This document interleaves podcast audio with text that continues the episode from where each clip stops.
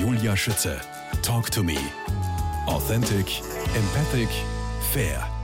Um Marotten und Krankheiten wie zum Beispiel Magersucht zu entwickeln, braucht es eine Überflussgesellschaft. Um die Welt mit Krimis zu füllen, braucht es Muße und Sicherheit, habe ich gelesen. Dr. Konstanze Dennig, Fachärztin für Psychiatrie und Neurologie, wie stehen Sie dazu? In Bezug auf die Anorexie, ich habe sehr viele Anorexie-Patientinnen. Ich arbeite mit einem Institut zusammen, das heißt Intakt, das spezialisiert ist auf, auf Essstörungen.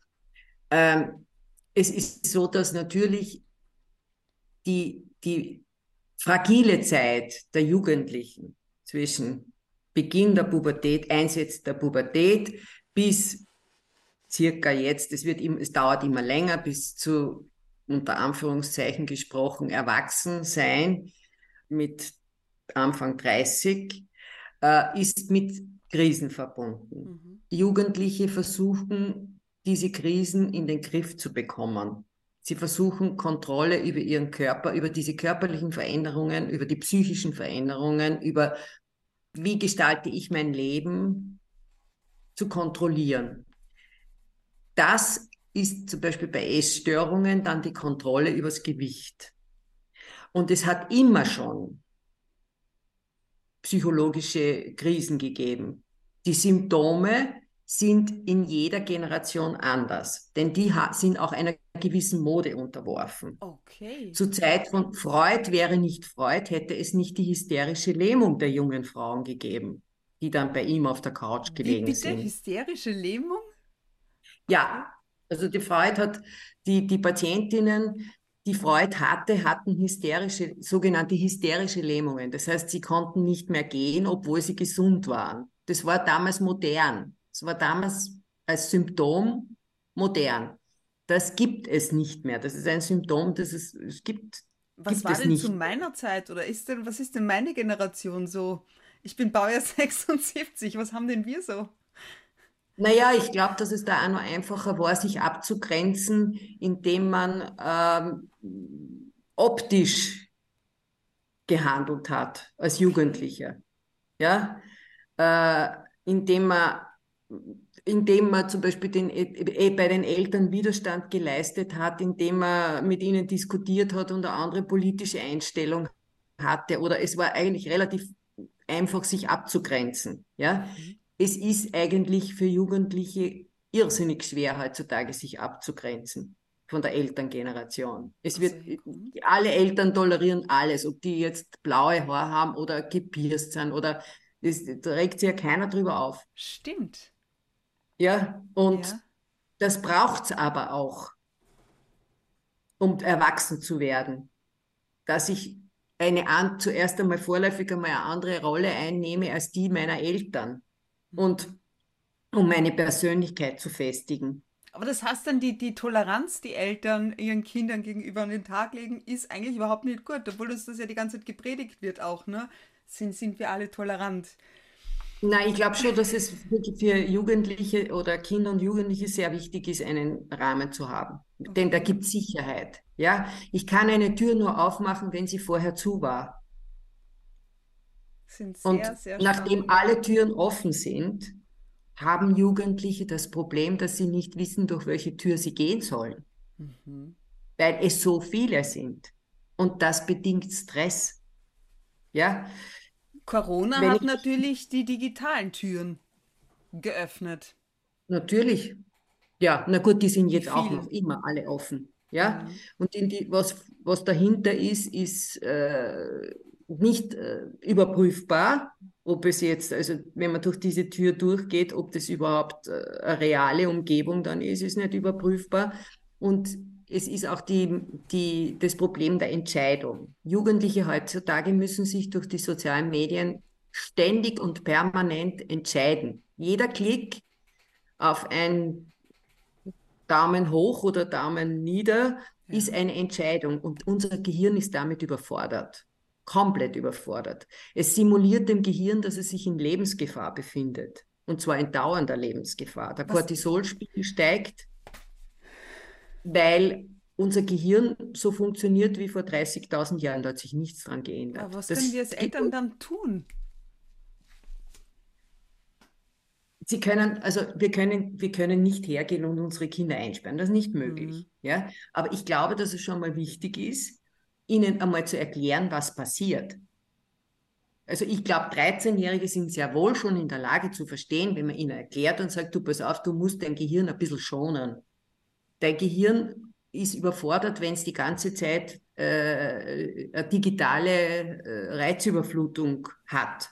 Ja, ja verstehen Man, ist wahrscheinlich das eine, ähm, es zu akzeptieren wahrscheinlich das andere. Ich denke mal jetzt gerade bei einer 13 Jahren, ich versuche mir gerade zurückzuerinnern an meine Tochter, weil die ist jetzt schon 22. Puh, das ist eine Herausforderung, ja. Ja, ist aber nicht unsere. Verantwortung als Eltern. Ja, aber ich glaube schon, dass es, dass auch 13-Jährige gewisse Dinge verstehen, dass mhm. sie, wenn man ihnen erklärt, dass sie ihnen nicht gut tun. Mhm. Es, ist ja, es geht ja nicht darum, alles zu verbieten. Es geht darum, ihnen zu vermitteln, du hast die Kontrolle, aber ich sag's dir, dass du sie auch ausüben musst. Und natürlich, was irrsinnig wichtig ist, ist Bewegung, Bewegung, Bewegung, Bewegung. Um Stress Wir abzubauen. Können, Genau, wir können diese digitale Überflutung und diesen, äh, diese Reizüberflutung, die ganzen äh, mit den extrem hohen Stresshormonen nur abbauen durch Bewegung. Denn dazu sind sie da.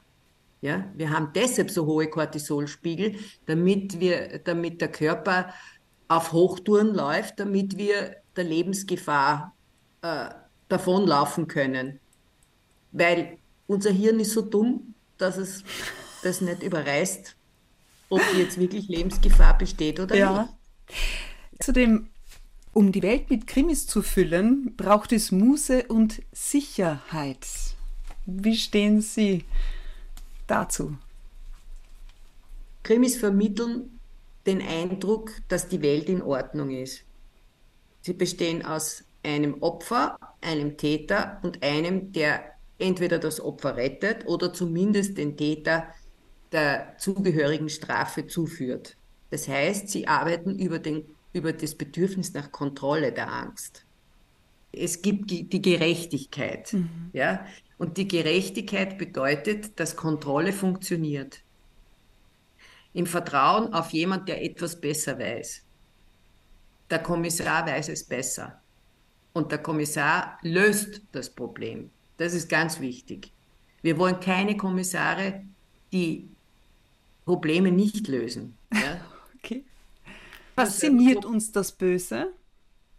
Ich glaube, es fasziniert uns eher die Mannigfaltigkeit der menschlichen Reaktion, dass Menschen eben so vielfältig sind und dass es eben auch Menschen gibt, die so unsagbare Dinge tun, die wir uns nicht vorstellen können. Und natürlich ein bisschen ist es auch so, wir können uns darüber erheben und sagen, ich bin Gott sei Dank nicht so böse. Das okay. spielt sich auch eine Rolle. Ja.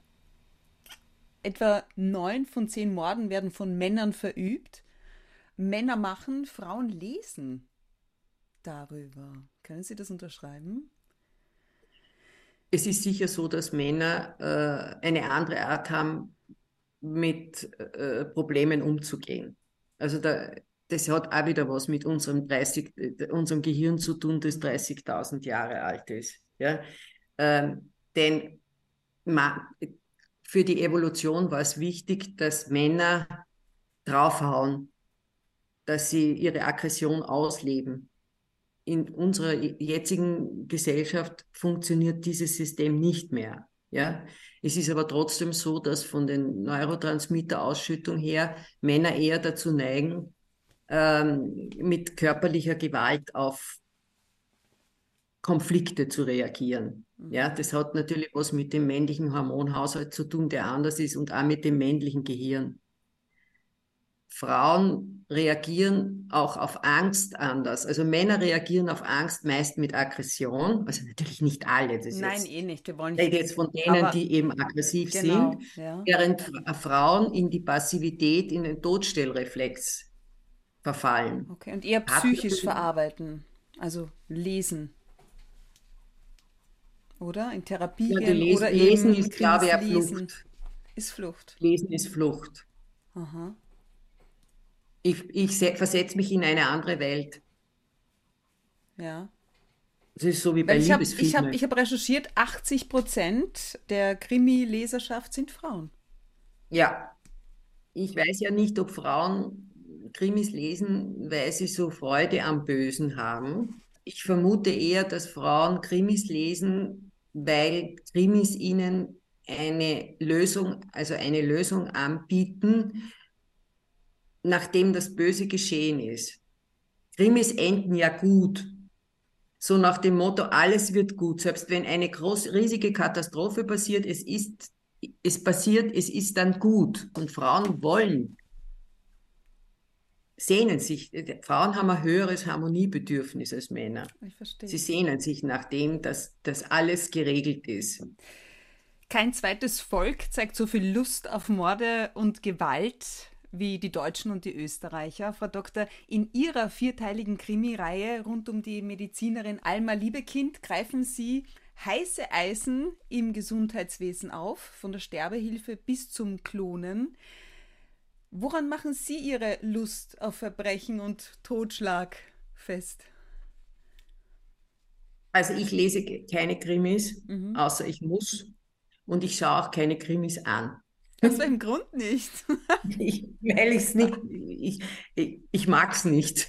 Es ist, das also, sind ja schon zwei, aber ist doch ja. witzig, oder?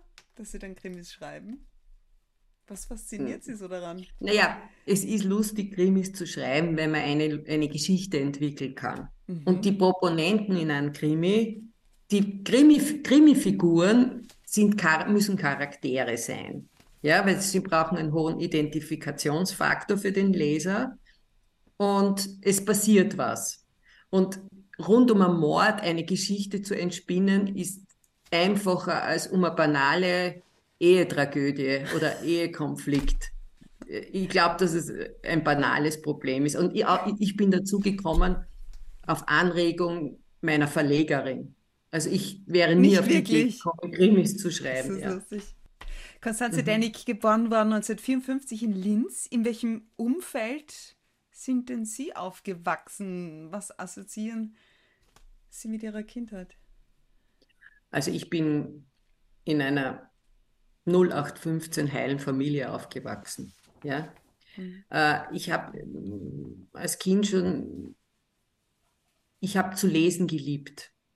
Ich habe geliebt zu lesen ich bin ja in einer, aus einer Generation, die nicht mit irgendwelchen digitalen Medien aufgewachsen ist, nicht einmal mit einem Fernseher. Das heißt, ich habe unheimlich viel gelesen, bin sehr gern in die Schule gegangen. Hört, hört. ja, habe Mathematik geliebt. Ich wollte, ich wollte Nobelpreis kriegen für Physik. Also ich habe überhaupt nicht dem Klischee entsprochen, was äh, was so üblicherweise, aber das ist auch aus der Zeit bedingt. Denn damals war es so, dass, dass man als Mädchen das großartig gefunden hat, dass man Wissenschaftlerin wird, mhm. im Gegensatz zu jetzt. Also es hat diese, diese sich darin brüst, sich zu brüsten, dass man Mathematik nicht mag oder dass man die Schule nicht mag, das das habe ich nicht gekannt. Interessant. Wie hat das bei Ihren Kindern ausgesehen und Ihren Enkelkindern jetzt, obwohl die sind noch zu klein? Die, die sind noch zu klein. Schule. Ja. Aber meine Kinder, meine Kinder waren auch sehr gute Schüler. Sehr gute Schüler. Wie haben Sie also, das hinbekommen? Ich glaube, es ist bei Kindern so, also es gibt, Kinder haben ja ein sehr gutes Gespür dafür, äh, auf die Erziehung der Eltern. Und Kinder wissen ganz genau, wo die Eisenbahn drüber fährt und da geht nichts. Das stimmt, ja. Ja, es ist ein bisschen so, wie man geht mit Kindern in einen Supermarkt und das Kind will ein Eis haben und man sagt, die Mama hat kein Geld. Das Kind weiß genau, dass die Mama Geld hat. ja? Also deshalb wird es einen irrsinnigen Zirkus aufführen. Mhm. Ja? Wenn es den Tatsachen entsprechen würde, dass die Mama wirklich kein Geld mit hat oder auch keine Kreditkarte oder gar nichts mit hat und das Kind überreißt es, dann würde es sofort aufhören, darauf zu bestehen, weil Kinder das einfach wissen und spüren. Ich frage mich jetzt aber trotzdem, kurze Geschichte, kurzen Ausflug äh, zu meinem Kind, sechs Jahre, jung. Ich, ich wecke sie auf am zweiten Schultag und sage, Schatzi, Schule, aufstehen. Die hat mich angeschaut mit großen Augen, voller Entsetzen und hat zu mir gesagt, was, da muss ich nochmal hin? Ich Mausi, das war, das war dein erster Schultag gestern, es geht weiter. Sagt sie zu mir, ach, ich dachte, das heißt ein Schultag. Und hat sich aber noch gewundert, warum sie auf der Matura-Schwester, äh, auf der Matura-Feier meiner kleinen Schwester war. Aber so hat sich das durchgezogen. Also Schule war Katastrophe und jetzt läuft's wie geschmiert und nächstes Jahr ist sie mit dem Studium fertig. Ja, weil sie jetzt erkannt hat, es fährt die Eisenbahn drüber, ne? Aber was habe ich da falsch gemacht? Na, sie haben gar nichts falsch gemacht. Wenn sie, also, sie haben gar nichts falsch gemacht. Ja? Mhm. Sie haben es absolut richtig gemacht. Sie haben weiter, sie sind weiter in der Früh dagestanden, haben sie aufgeweckt so und gezwungen, in die Schule Lobby. zu gehen. Aus. Schule. Ja, mhm. aus. Und sind nicht hergegangen und haben irgendwelche Psychologen konsultiert oder Psychotherapeuten, weil das Kind nicht in die Schule gehen muss ähm, mag. Mhm. Ja? Sondern sind hergegangen und haben gesagt, du gehst in die Schule und aus. So ist es. Fertig. Ja. ja. Was hat sie denn von ihrem Weg abgebracht zur Nobelpreisträgerin für Physik? äh, ich wollte dann nach der Matura die Hochschule für Film und Fernsehen machen. Da waren aber meine Eltern dagegen, mhm. weil die dann gesagt haben, das ist eine brotlose Kunst. Und ein Freund von mir hat gesagt, studiere Medizin. Und dann habe ich Medizin studiert. Hä? Ja. Das war's? Ja. Das gibt's doch nicht. Das war's. Ja, aber, aber es waren auch andere Zeiten. Es, es, es war nicht so, dass, dass, äh, dass man äh, äh, 100.000 Möglichkeiten hatte. Als mhm. Frau, die meisten sind Lehrerin geworden und ja, dann gab es die Möglichkeit, Naturwissenschaften zu machen, Medizin, Jus und Wirtschaft mhm. aus. Aber nicht 100 Millionen Fachhochschulen, deren Name ich teilweise nicht einmal mir merke, also die Sparten. Und das ist für junge Menschen einfacher. Ja. Und was fasziniert Sie jetzt so ganz besonders an der Psychiatrie, der Seelenheilkunde und Neurologie, allen Erkrankungen des Nervensystems. Denn sie sind da offenbar richtig gut darin. Ich glaube, die Legende, dass die, die, die Beschäftigung mit der Psyche besonders faszinierend ist im Gegensatz zu anderen Sparten. Ich glaube, es ist alles faszinierend, wenn man sich sehr intensiv damit beschäftigt.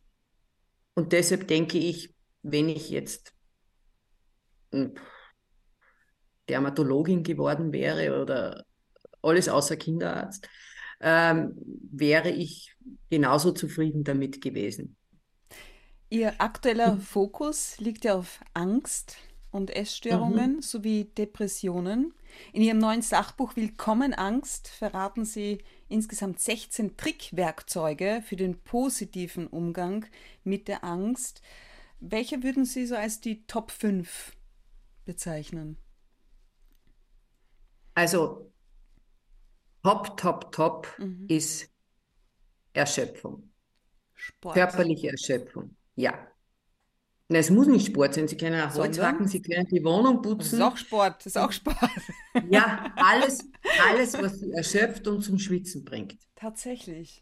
Es geht immer darum, den Cortisolspiegel zu reduzieren. Und der ist dazu da, dass sich der Körper erschöpft. Mhm. Das heißt, in dem Augenblick, wo ich das tue, wofür er da ist, geht dieser Spiegel runter und die Angst verschwindet oder wird zumindest weniger. Das zweite ist überprüfen, ob das, wofür, wovor ich mich fürchte, auch wirklich ein realer Grund ist. Mhm. Ja? Man kann dazu auch ein bisschen Statistiken durchlesen. Ja? Ob ich jetzt, äh, wie groß ist die Wahrscheinlichkeit, dass mir das, was ich mir vorstelle, auch wirklich passiert. Nummer drei ist Kontrolle. Es ist wichtig im Leben eine Struktur und Kontrolle zu haben. Ob ah. das jetzt die Finanzen sind, also zum Beispiel jetzt mit, dem, mit der ganzen Inflation würde ich jedem empfehlen, ein Haushaltsbuch zu führen und die Finanzen zu kontrollieren. Ihr Lebensmotto ja. lautet ja Struktur und Ausdauer, okay? Genau, ja. Mhm. Das und heißt, auf Platz 4 also kommt der Ausdauer hin? Ausdauer auch, ja, natürlich. Dass man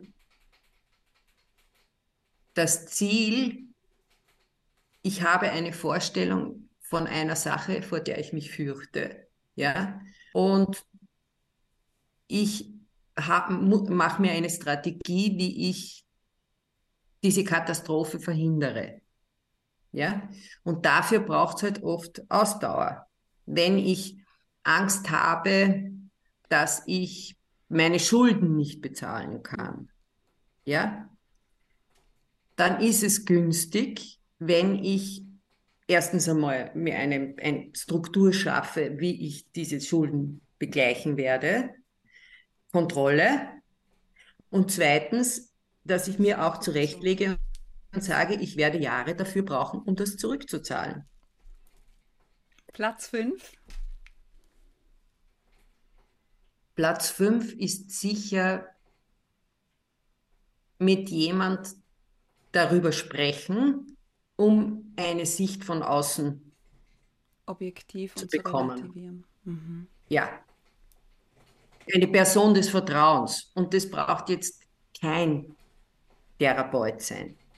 Das kann, äh, äh, da ist ein pragmatischer Freund oder eine pragmatische Freundin sicher am günstigsten.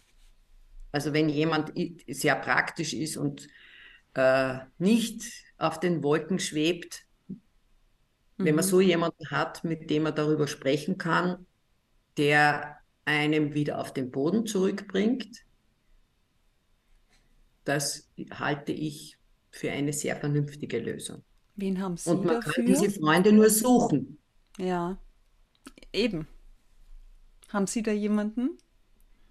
Ich? Für sich selbst? Ja, ja, ja, sagt sie, ja. Ja, ja, ganz viele. Ein großes Netzwerk. Mhm. Das Netzwerk ist sehr wichtig. Also das Freundesnetzwerk ist sehr, sehr wichtig und angstreduzierend. Und man muss auch Freunde haben, die man mitten in der Nacht anrufen kann und sagen kann, du, ich halte es nicht mehr aus, ich fürchte mich so. Dr. Konstanze Dennig, vielen lieben Dank für Ihre Zeit, das unglaublich spannende und interessante Gespräch. Alles Gute für Sie und liebe Grüße nach Wien. Ich bedanke mich auch. Es war ein sehr schönes Gespräch und ich freue mich, wenn jemand davon profitieren kann.